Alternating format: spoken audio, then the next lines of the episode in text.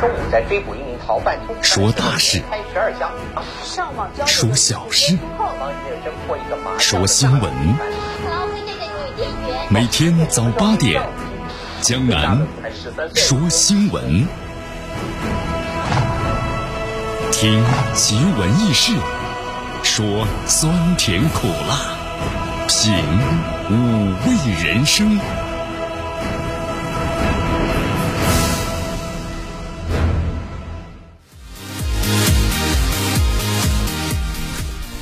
新的一天呢开始了，同时也可以说呀，是新的一年开始了啊。还有昨天看到，不是昨天，那个是前天了。前天有位朋友在微信朋友圈里发着呀，你看这拍着孩子说：“孩子呀，哎呀，妈妈今年呢要打你一下啊，因为再打不打你的话呢，只能明年再打了呀。”好，转眼之间啊，新的一年到来了，二零二零年。哎呀。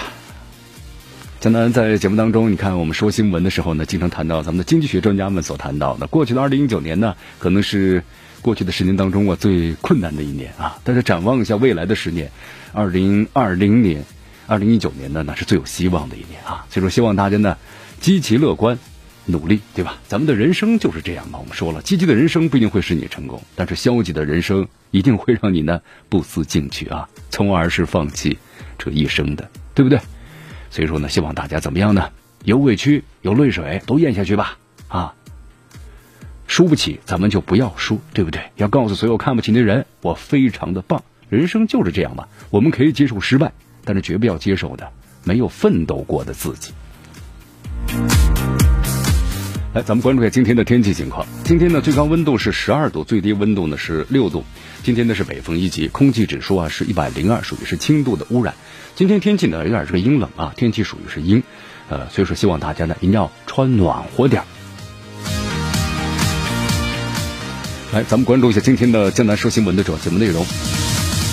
首先，我们一起进入的是资讯早早报，资讯早早报，早听早知道啊。咱们一起来聆听一下习近平主席的二零二零年的新年贺词。呃，同时你看，二零二零啊，迎新年，各国领导人呢都有话说啊。特朗普最不同，不同在哪儿呢？关注今天的今日话啊，咱们的今天的资讯早早报。好，今天的今日话题呢，将能和咱们收机前的听众朋友们将一起呢聊一聊的是二零二零年非同寻常啊，世界将发生十件大事啊，世界将发生十件大事。对，那十件大事呢？今日话题为你揭晓。大话题：二零二零中国足球梦啊，大考年呢，对吧？两队冲奥，同时呢，咱们的国足还要再战呢，是十二强，对吧？一个是国足成年队，一个是国奥队啊。希望这两支球队啊，都能够让咱们的球迷们能够有开心、有惊喜，对吧？好，以上就是今天的江南说新闻的主要节目内容。那么，以下时间我们就一起进入资讯早早报，时政要闻、简讯汇集、热点评说、资讯早早报。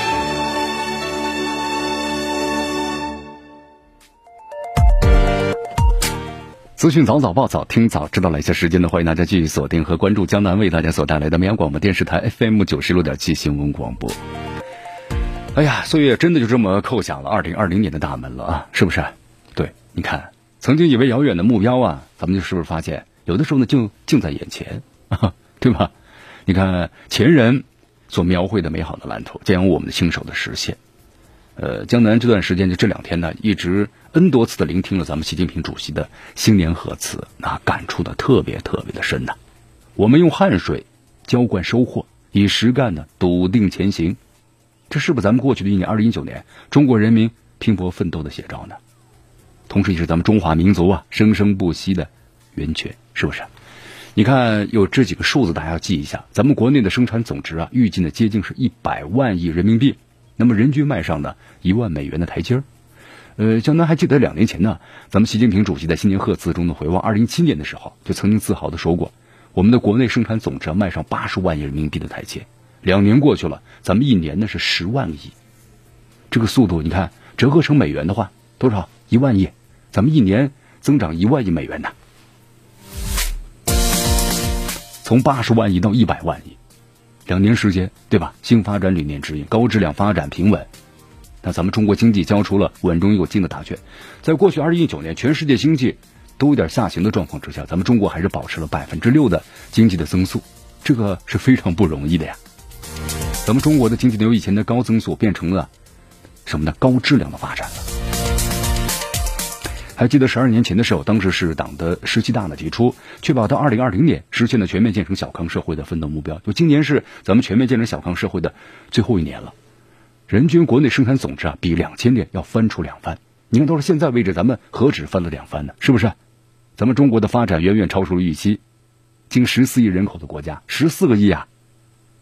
你想，这美国、俄罗斯有多少人口？是不是？他们的经济增长多少，然后这个人均就能增加多少？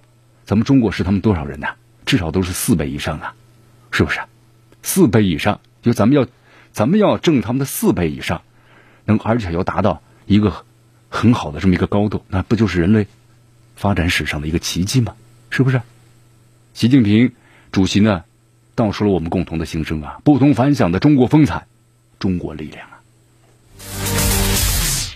好，岁月如歌啊，时光如水，生活呢改变了一个人，咱们都有属于自己的光阴故事。你看网络上、朋友圈里，是不是？你看江南看到了，在新年到来的时候，大家以不同的方式来致敬的难忘的二零一九年啊。习近平主席呢所说的，你看，向历史致敬，向时代致敬，向人民致敬啊！这一切都汇聚成了咱们礼赞新中国、奋斗新时代的前进洪流，也给咱们增添了无穷的这力量啊！贺词中有一句告白啊，令人很动容，就是我沿着中国革命的征程砥砺初心。你看，以身相许，庄严的承诺，这一个“我”字啊，尽显了咱们的习主席对党、对国家、对民族的赤诚肝胆。对，这贺词中啊，还有激荡的一种的人心的一种精神，那就是万众一心，加油干，越是艰险越向前。我们不惧风雨，也不畏险阻，是吧？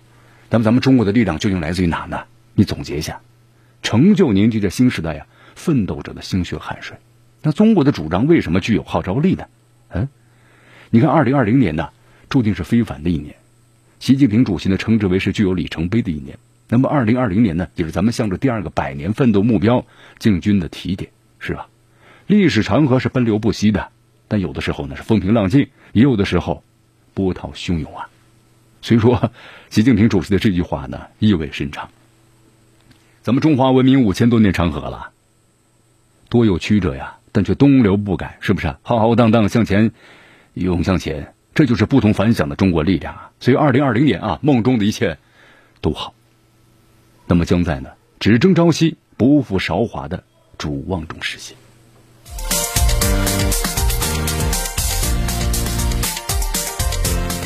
好，你看这新年一开始啊，世界各国领导人呢发发纷发表了这个新年的贺词，回顾呢总结过去的二零一九年，展望的全新的二零二零年啊。咱们来看一下，就这些国家的领导人，他们都许下了什么愿望？你看，这过去的二零一九年的最后一天，这美国总统特朗普啊，似乎过得呢非常非常的不平静啊。为什么这么说呢？你看，特朗普在社交媒体上呢，就发这个推特啊，祝愿大家新年快乐，然后把这条推特呢是顶到了这个置顶。但是有一句话呀，其实新年快乐好像不能够掩盖呢特朗普的糟心事儿啊。你看这个跨年夜，当记者采访特朗普的时候，他好像特别不客气，就把这些糟心事儿全都说出来了。你看这个记者嘛，就一个个问问要点嘛。当被问到说朝鲜的最新危机的时候，不是说说要送给圣诞礼物吗？对吧？把大家吓了一跳。呃，特朗普表示，他和朝鲜最高领导人关系很好。那么，就朝方签署的有关于无核化的协议啊，特朗普还表示，金正恩呢是一个言出必行的人。当天早些时候啊，这朝中社的还报道说，朝鲜最高领导金正恩表示啊，朝鲜将推进了战略武器的开发工作。那么，全世界呢，就将看到朝鲜即将拥有的新的战略核武器，对吧？这是又把美国吓一跳啊。所以，美国。这个总统特朗普呀，向记者谈到了，呃，关于呢弹劾案的看法。他表示自己是无辜的，所以不太愿意接受来自于参议院的审核。所以你看，这个二零一九年最后一天啊，让特朗普特别糟心的就是还有还有一件事儿，就是燃烧的这个美国驻伊拉克大使馆的怒火，是不是？那么远在中东地区的袭击啊，后来他又发文呢炮轰这个伊朗。呃，这个新闻我们待会儿说吧，就是数百名示威者在美国驻伊大使。馆的面前呢进行集会抗议美军呢空袭伊拉克啊。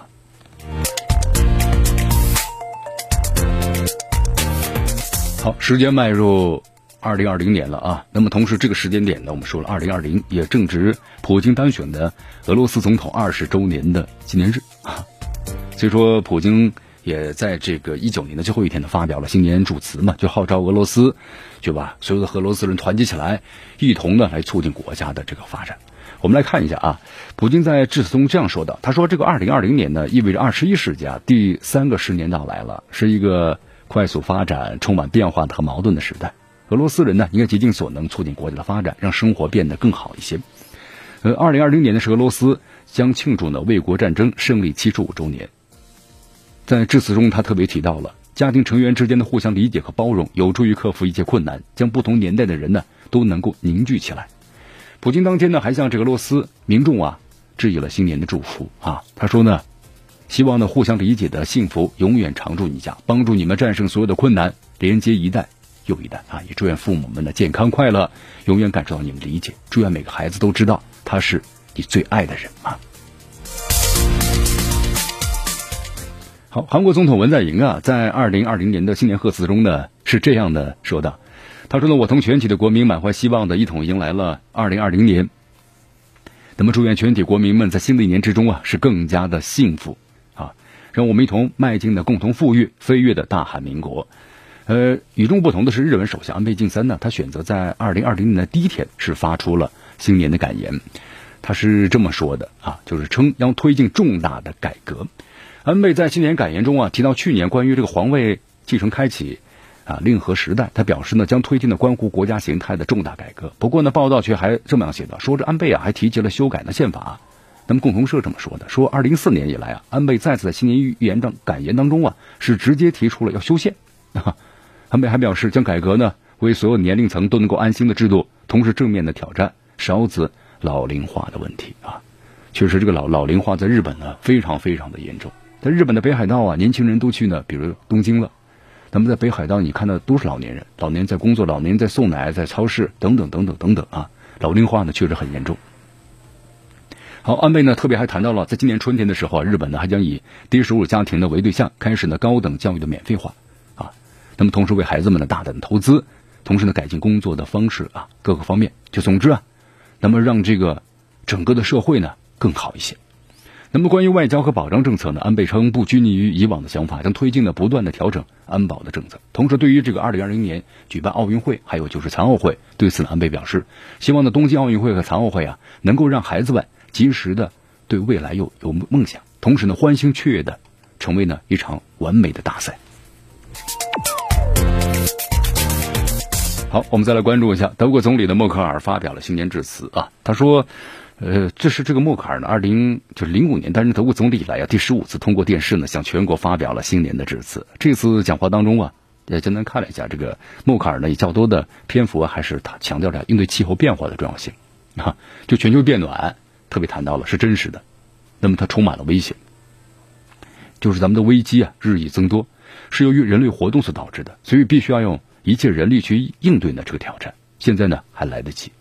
呃，默克尔的话今年是六十五岁了啊，他说呢，我可能这个时间不够了，但是呢，我们要做的是为我们的子孙们啊，他说尽可能的去推动德国在生态、经济还有社会各层面的那么所做出的这个贡献啊。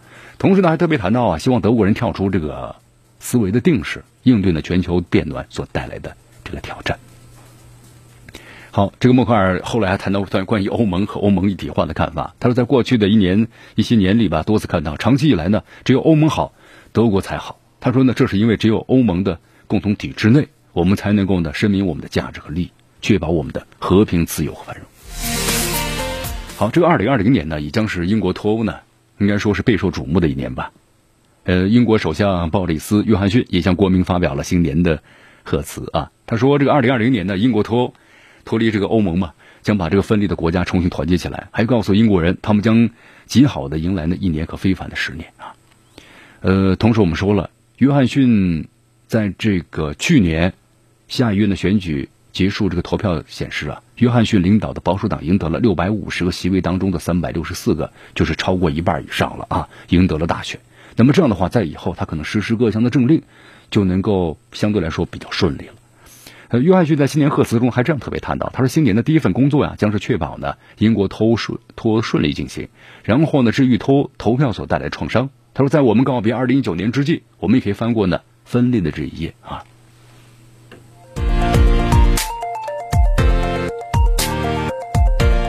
好，你看约翰逊，哈哈，那是雄心壮志啊，是不是？但是马克龙相对来说小心谨慎多了啊。你看，在这个。新年到来的时候，法国总统马克龙通过呢电视发表了新年致辞，以社会正义和社会进步为主旋律呢，阐述了退休制度改革的迫要迫要性啊，就是必要和迫要，对吧？那么这引发了全国大罢工，而让法国陷入了严重的社会危机的导火索，没有表示说要放弃。虽然现在的全国大罢工还在继续进行，他在讲话中呼吁啊和工会呢迅速达成和解，那么和养老金改革呢依然要进行那个实施下去的啊。他说这个改革呢必须要实施下去。他特别还谈到了，他说政府的作为啊，将那些就是将抛弃那些呢被体制抛弃了的人。他同时那些呼吁我们不作为的年轻人是要付出代价的啊。看来马克龙这次的态度呢还是非常的坚定了。呃，同时还特别谈到了反恐，关于大欧洲的合作啊，他希望呢和脱欧洲的英国呀还是建立了牢固的关系。英国脱欧，他说对我们来说是一次考验，我们将努力保持呢英法两国之间的。牢固的关系，也谈到了巴黎圣母院的火灾，对吧？他说，这场大火呀，其实烧伤了每个法国人的心。好，新年到来的时候，印度的总理莫迪啊，也许下了新年的愿望。他发了一段这个总结了印度二零一九年成就的视频。他说呢，呃，这是非常棒棒的一个汇总，涵盖了我们在二零一九年取得的许多进展。希望呢，二零二零年标志的继续努力，改变印度，让十三亿的印度人呢生活的更好一些。对，其实有一句话呀，其实是各国领导人呢，我觉得都都表达了共同的意思啊，那就是希望呢每个人都健康，对吧？希望呢每个人的愿望都能够实现。迎着晨光，看漫天朝霞，好的心情，好听的新闻，走进江南说新闻，新闻早知道。与江南一起聆听江南说新闻。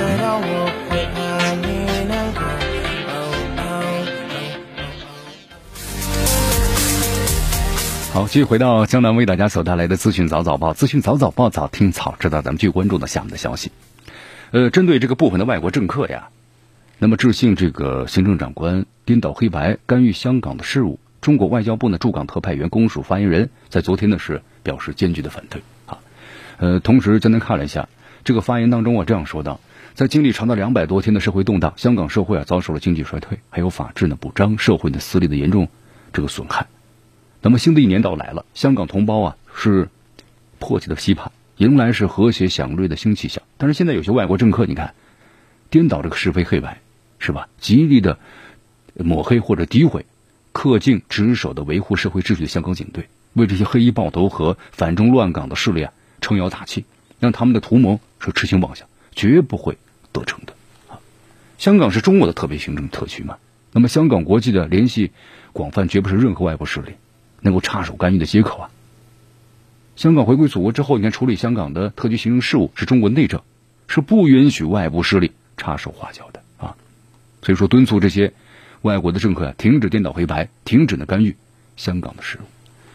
我们说了，这香港在咱们中国的一个特别行政区，你这些别国的自客呃，别国的政客呢，你恣意妄为，这是不可能的事情啊。我们中国维护国家主权发展这个利的决心是不会变的，对吧？一国两制方针的决心也不会变的。那么，任何的外部势力想要干涉香港事务，这样是坚决不允许的。你任何外来的威胁和施压，你能够下得到？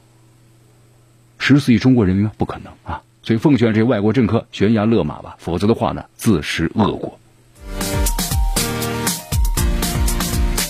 好，我们再来关注一下啊，香港的修例风波到现在呀，有至少十七名反对派的这个任区的议员，那么因为参与了非法集结或者是涉及的街头暴力等不同罪名啊被拘捕了。我们来看一下啊，港媒称就是如果他们被起诉，被判处最高的刑罚，那么将失去呢区议员的资格。好，同时呢，将在一月十四号的时候，在香港的东区法院呢要进行这个提讯。那么，如果罪名成立的话，可能一经定罪，这些人的话，他最高的会判处两年的监禁。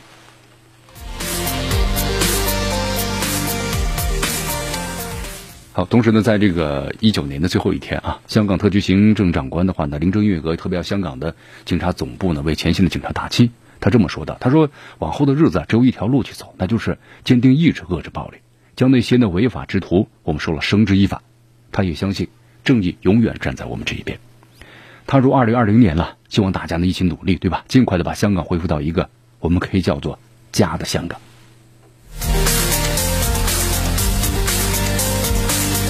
好，同时还有一点，江南提醒大家啊，这个谣言呢，千万不要去乱散布，对不对？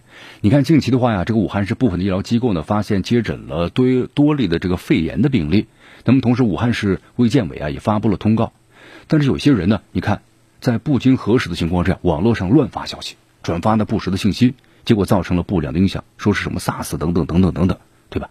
公安机关经过调查核实之后呢，传唤了八名违法的人员，同时进行了处理啊。所以江南在节目当中提醒大家啊。这网络不是法外之地啊，在网上发布信息、言论要遵守法律的规定啊。如果你要是编造或者传播、散布谣言的话，扰乱社会秩序的违法行为，那么警方将依法查处，绝不姑息。所以说，奉劝大家一定要遵守呢法律法规，不造谣、不信谣、不传谣，咱们一起呢共建和谐、清朗的网络空间。好，继续锁定和关注江南为大家所带来的资讯早早报。迎着晨光，看漫天朝霞，好的心情，好听的新闻。走进江南说新闻，新闻早知道。与江南一起聆听江南说新闻。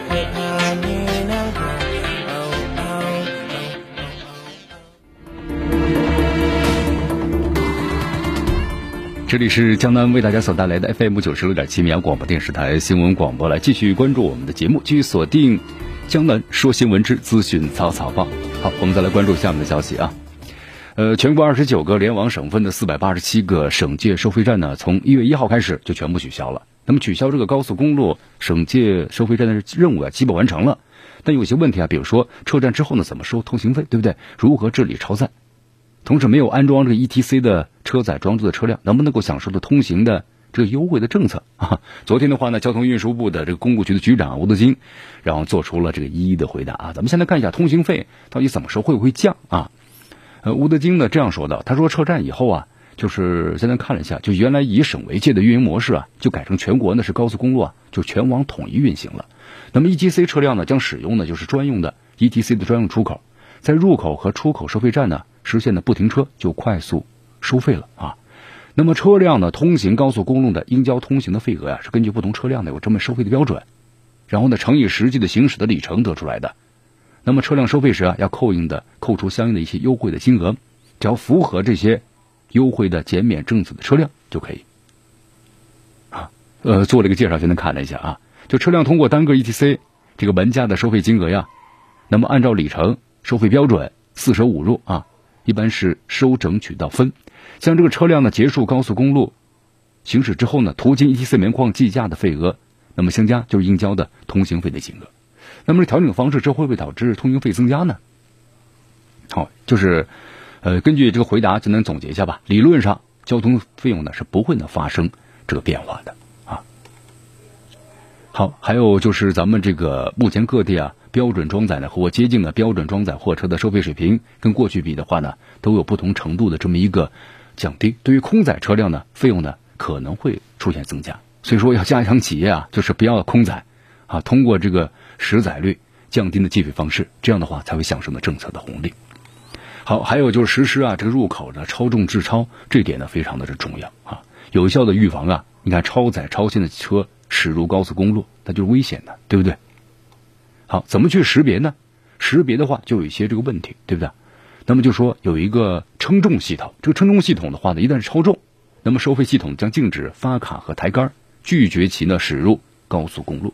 就是希望大家呢也特别注意啊，因为这个超重啊、超载这种现象已经确实普遍存在。因为你好像不超重、超载的话呢，你就不能够赚钱，对吧？成本不能够降低下来。但是我们说了，这个带来的一个后果就是严重的是安全啊，安全隐患的，各样各种事啊，你看对吧？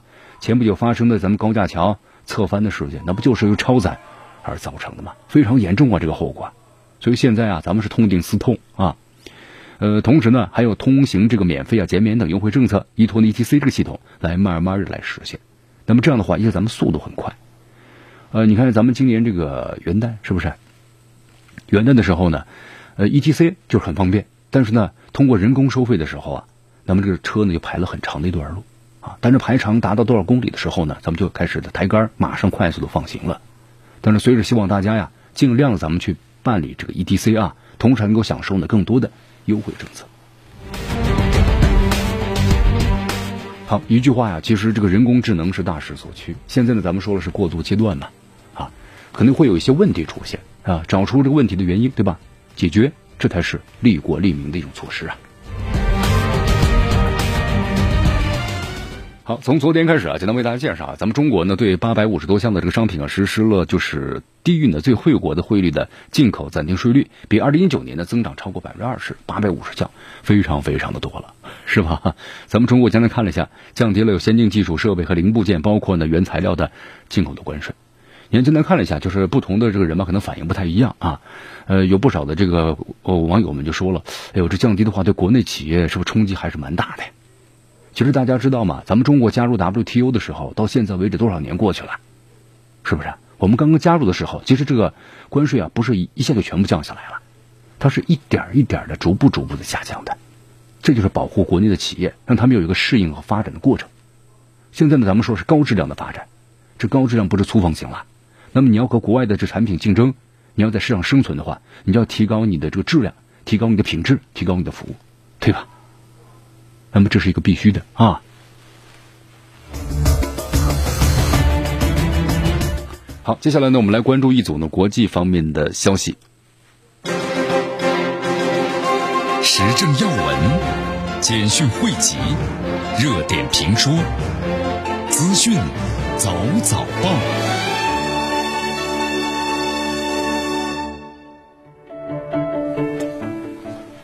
资讯早早报，早听早知道了一些时间呢，欢迎大家继续锁定和关注江南为大家所带来的绵阳广播电视台 FM 九十六点七新闻广播。好，在这，哎呀，新的一年即将到来的最后一天啊，这伊拉克示威了啊，怎么回事呢？这伊拉克的示威者呀，冲击这美国呢驻巴格达的使馆，为什么要这么做？他们要抗议美军此前呢在伊拉克的空袭行动啊。那么同时随后，美国国防部称，马上向中东的部署呢七百名的士兵。好，这个这样的话呢，你看美国在伊拉克的总士兵啊有五千人，对吧？他们就是说这五千人的话呢，他们的目的什么呢？呃，要打击这个伊斯兰国。那么现在为止的话，你看这个领馆呢，大约是有一百名的海军陆战队来进行这个守卫啊。同时呢，还派出两架这武装直升机，就是阿帕奇，在这个使馆上方呢做了一次武力的展示，向示威者开火，来表示这个抗议。呃，根据这个当地媒体的报道啊，其实大使馆本身呢没有什么遭到这个破坏，已无人员呢伤亡的这个报告啊。呃，抗议者闯入使馆区，同时呢焚烧了美国的国旗。啊，就是这个特朗普说了嘛，这不是警告，这是在威胁啊。同时他说了，伊朗将为此呢付出沉重的代价啊。伊朗方面后来也回应了嘛，伊朗谴责这个华盛顿的指责，说你们太鲁莽无礼了，对吧？你你凭什么说是我？他说现在伊伊拉克人民在抗议你们的这个暴行，对吧？你不能把它归咎于是我在背后呢指使。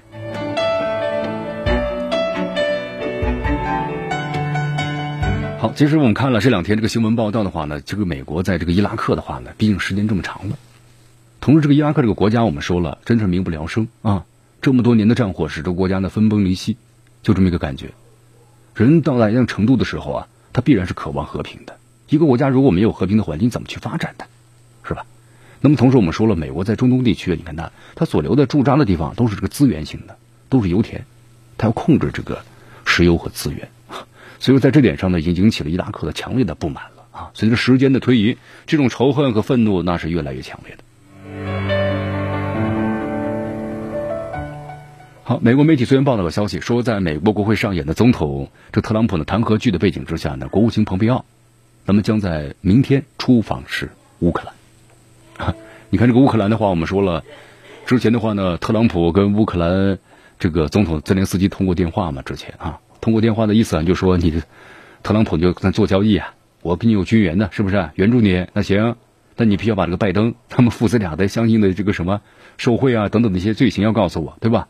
在背后呢捅一刀啊，呃，你要要不这个钱拿不到，那么现在的话，你看，当然后来都否认了这个说话啊。但是这个我们说了，呃，这个无地此地无银三百两啊，是不是？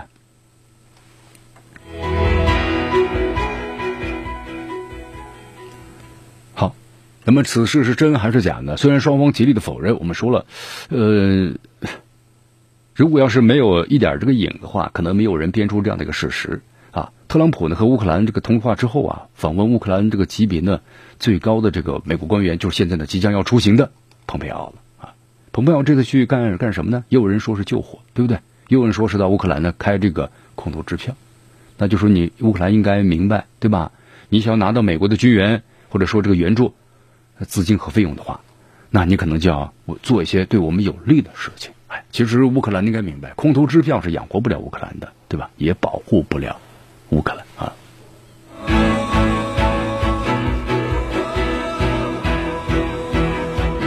好，我们再来关注一下啊。俄罗斯通讯卫星社报道消息，拜登呢在昨天的话呢，在新罕布尔布什尔州和选民交流过程中啊，被问及是不是会选择呢共和党人作为竞选的搭档，这个拜登回答说，答案是可能会，但我现在还想不到这具体呢会是谁哈。他说，共和党真的有很多值得尊敬的人，但问题是，他们应当主动的来找我。呃，其实，在这个美国总统选举当中啊，就必须要有总统的候选人和副总统啊候选人就组成的搭档来共同竞选啊，就是没有选副总统，就是谁当上总统之后，比如特朗普当总统了，是不是？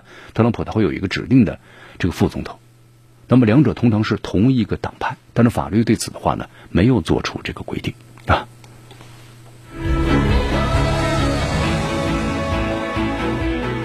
好，这里是江南的为大家所带来的资讯早早报，资讯早早报早听早知道。咱们关注下面的消息。我们来看一下，根据这个印度的亚洲通讯社的消息啊，在新年到来的时候呢，印度的政府呢任命前陆军参谋长的比平拉瓦特为国防参谋长。在新闻发布会上呢，那么比平拉瓦特呀就称，印度陆军已经做好了应对呢，就是在巴基斯坦还有中国在边境地区的相应的挑战啊。我们说印度这个国内的话呢，也是示威平起啊，抗议游行不断，国内矛盾现在非常的这个重啊。那么现在的话呢，他把这个目标啊，其实很多评论家说了嘛，就是包括在克什米尔地区又发生这个和巴基斯坦的这个冲突。那么原因什么？转移国内的矛盾啊。那么经常的是这样。你看去年的话，我们七月份、八月份是不是中印边境出现了紧张的局势？然后呢，在之后的话。二月份的时候，你看印巴两军在克什米尔地区发生多次的武装这个冲突，啊，其实现在的话又发生这武装冲突，原因何在呢？那就是印度想要转移呢国内的矛盾啊。好，以上就是今天的资讯早早报的全部内容。那么接下来呢，我们就进入今日话题。今日话题咱们谈什么呢？就是谈谈今年吧，二零二零年可以说是非同寻常啊。那么世界将要发生的十件大事，这是哪十件大事呢？好，关注今天的。今日话题，将来呢为大家一一揭晓。